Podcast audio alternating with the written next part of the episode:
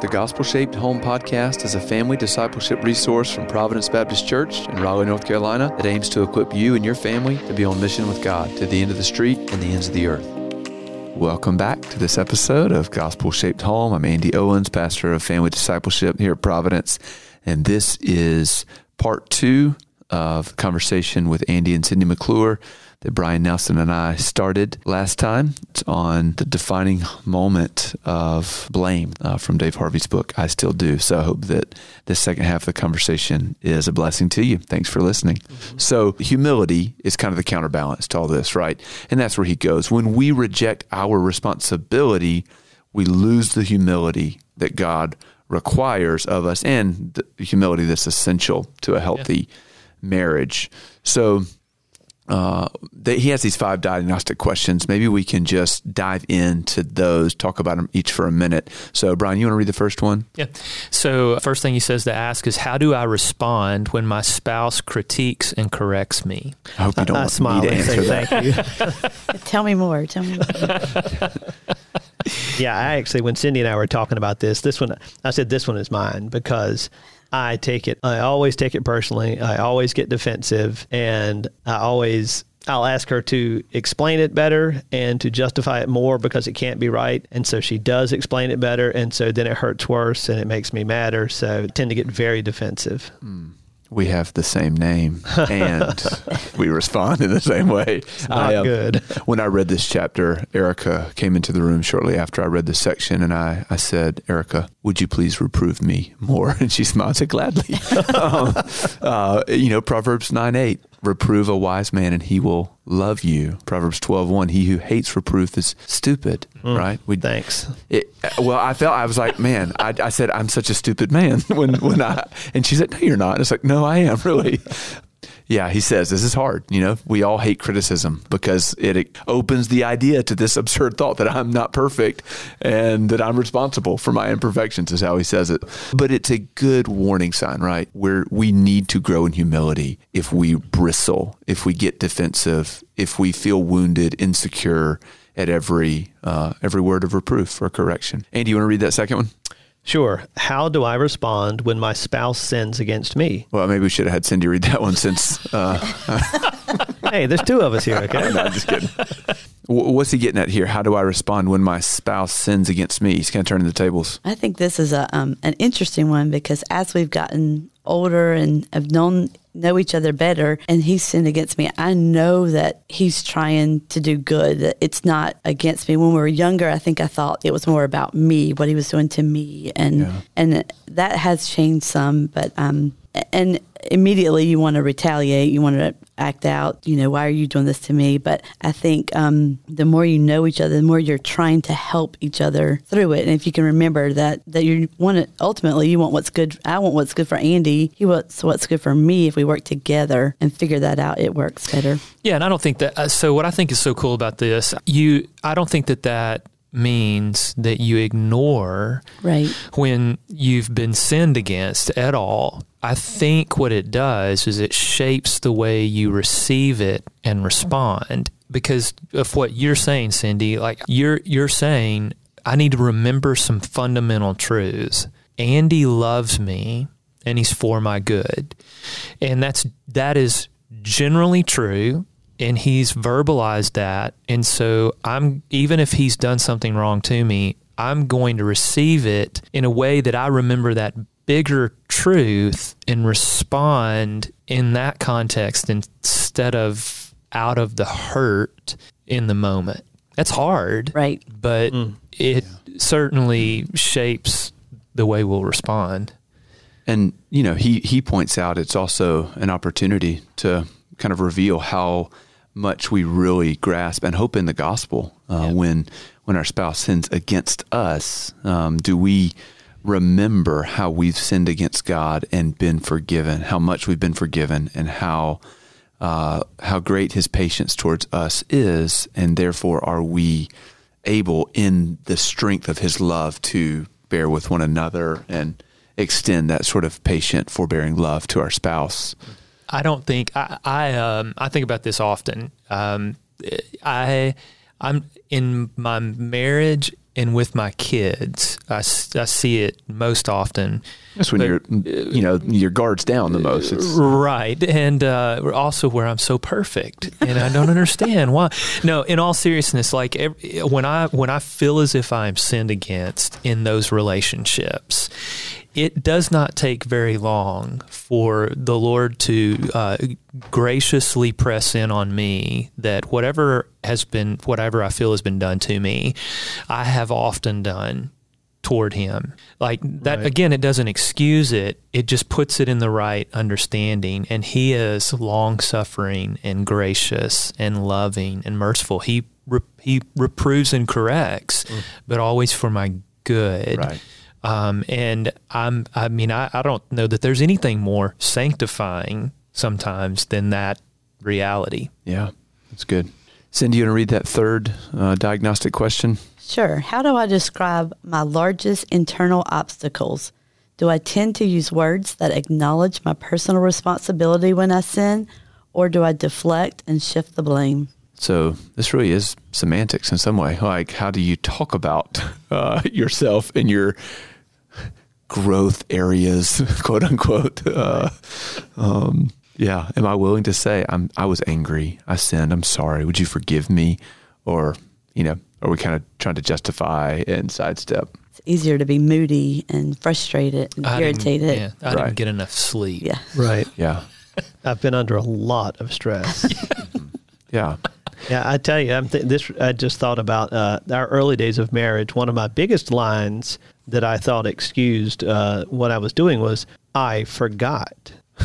you know, it's a, an important event, something I was supposed to do, and that would cause a hurt feeling. And I'll never forget the time she told me, "You remember the things that are important to you." Mm-hmm. And so I sat back and I thought, well, she's right. She's right. And that and that's just a way of trying to deflect the blame from I didn't care enough to do to oh, I'm just too busy to remember. Yeah. Yeah, it's good. And, you know, again, this kind of is like the last point. Uh, this, how we talk about ourselves, how we describe ourselves, um, kind of uh, shows how much we think we need Christ and his saving work, right? Uh, do, do I need self improvement and self understanding, or do I need the grace that God pours out uh, through the cross, right? Fourth one, do I flee to Christ when I become aware of sin? Alternative would be trying to defend myself, trying to vindicate my motives or rightness in some circumstance. Or do I acknowledge it? You're right. And I'm so glad that I have a Savior here. Anything else? Any thoughts on that one, guys? The only comment I had there was eventually. It's often not my it's usually not my first reaction, but eventually. Yeah, that that's a really good uh, point. Is you know, praise God for His grace that even if it's not immediate, He opens our eyes to the, the reality. And and I think it's kind of a mark of if we're maturing or not is how quickly do we recognize, oh wait, I sinned and I need to go to the cross. I need to remember the gospel instead of Yeah, I, I would. I would say. I, I mean, I, I read that and I, I thought, man, there's so much truth there. But then at the same time, I thought mm, there's a warning also that um, that we could use that as, a, as an excuse sure.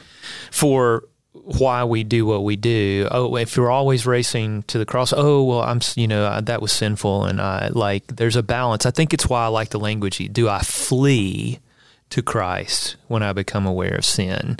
Uh, like there, the, the, he the language that he uses is not a I'm going to give a nod toward my sin, and that will excuse what I've done. But this is a I am in desperate need of a savior. You want to read the last one, Brian? Sure. Yeah. Am I growing more amazed by grace? Yeah, this is uh, it's one Cindy and I talked about that we, we learned a lot about over the last year. I mentioned that, that we had a we had a good spreadsheet that explained how we were going to survive the separation in Albany, and you know how it's easy to make a plan, and then God brings COVID into your lives, God brings kids living with you into your lives, and uh, Grown kids. yeah, in yeah, case. Yeah. thank you, and and, And their, and their two grandkids Yeah. a lovely but very busy experience. Yeah, so that, that, that was Cindy's comment was grace. It was God's grace that got us through this year, and I, I think actually built us up over that year. I don't think we recognized it until it was over how God's grace, how He was covering the whole thing. It's easier to look back than it is to see it during the moment. Well, the, you know, again, the big idea is when we acknowledge our own responsibility, culpability, contribution uh, to problems, we're we're in a better position, namely more humble position to to receive God's help and to have a healthy, growing marriage. So, any other just personal illustration stories? Anything you guys want to share that kind of illustrates uh, some of the things we've been talking about in this chapter? Yeah, babe, why don't you tell them about spilling the paint? Well, when we first were married, um, we had bought fir- our first house, and you I was were 21? something like that, and I was proudly going to paint the swing on my front porch black, and I had the paint inside, and I stood up to carry it outside, and the paint spilled all over the brand new carpet. White carpet. It was a terrible moment, and it was when I I could see Andy trying to be there for me. He was frustrated. He'd worked hard for this house, but he did not um, make me feel bad. He just helped me, and I think in this situation, while we're working through things, the best thing is just to, to help each other through the situations, not blame each other. There was nothing to do but clean it up, and he did say that he was very glad it was me and not him. Mostly, I was just glad it wasn't me. but but she is right. It, it was a situation that was so obviously done, no going back, mm. and we have to move to fixing it. And it, if you can make that when sin does happen, that was not a sin. That was just an accident. But you know, accidents can lead to sin because harsh words can come up quickly. But it, it's done. It was an accomplished fact, and then it was just there for us to deal with it together Yeah. and our sweet next door neighbor Elaine, a pastor's wife who had three kids and dove into that like a woman with a mission. She came over with a box full of cleaning supplies. I didn't Did know there were, I didn't know there were that many cleaning supplies because I was just a young guy, but Sure. it was amazing. Did it salvage the carpet? Ish. Ish. It was off white. Yes. Nice. Anything else you guys feel like would be helpful, edifying to our listeners? Yeah, I uh, again talking about blame. I think it is uh, being defensive is one of the worst ways to respond because it, it tries to deflect the uh, the problem or the sin back on the the aggrieved party. You know, it wasn't really me; it was you. Explain, and I think something uh, that we talked about also uh, shifting the blame to your circumstances. You know, like I'm sorry, I was just moody because the kids have been crazy, and that turns a conflict from being about the one item to well, why are the kids crazy? It's just so much better to talk about what the real thing is and to talk about it right away, and that that keeps things contained, keeps it contained. And it's better to deal with them early on because um, the bad habits get bigger and worse as you get older, the longer you're together. Uh, yeah, and that that was a scary, uh, that was a sobering paragraph to me on the bottom of page fifty-one. Uh, this quote that says, "If their affections are not educated, uh, they will become foolish old people. It is as if the weak tendencies of childhood were never corrected and just get exaggerated." And I thought we all hope that the kids are gone and you know uh, things get easier. And what if that just removes the cover from who we really are? And now we can't hide behind the busyness of kids, and we, you know, maybe I just become more self-centered as time goes on. So it it it's a long road, and it requires uh, it requires diligence and, and humility.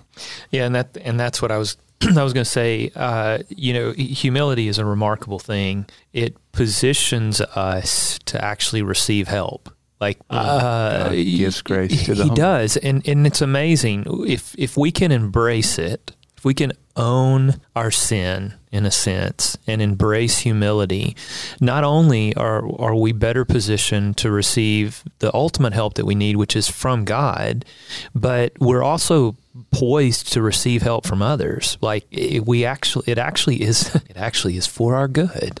Like, um, it- you know, and um, and so it, it's funny we know that, right? Uh, but um, but cultivating humility isn't. It's not easy.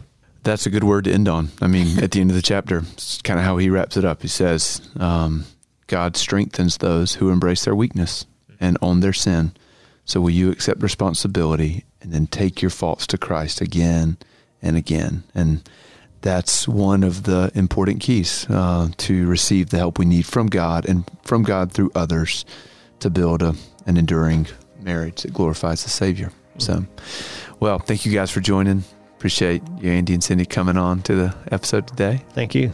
And thank you for your service to the church in lots of ways, but thank you especially just for serving with Reengage to help uh, help invest in marriages here at Providence. Brian, thanks, brother. Yeah, glad to be here. Yeah. Glad. And to your listeners, thank you for joining. Lord bless you, and we'll see you next time. Thanks for listening to this episode of the Gospel Shaped Home Podcast, produced by Providence Baptist Church of Raleigh, North Carolina. For more information and resources from Providence, visit us online at pray.org. If you enjoyed today's episode, please consider subscribing and leaving a review on Apple Podcasts.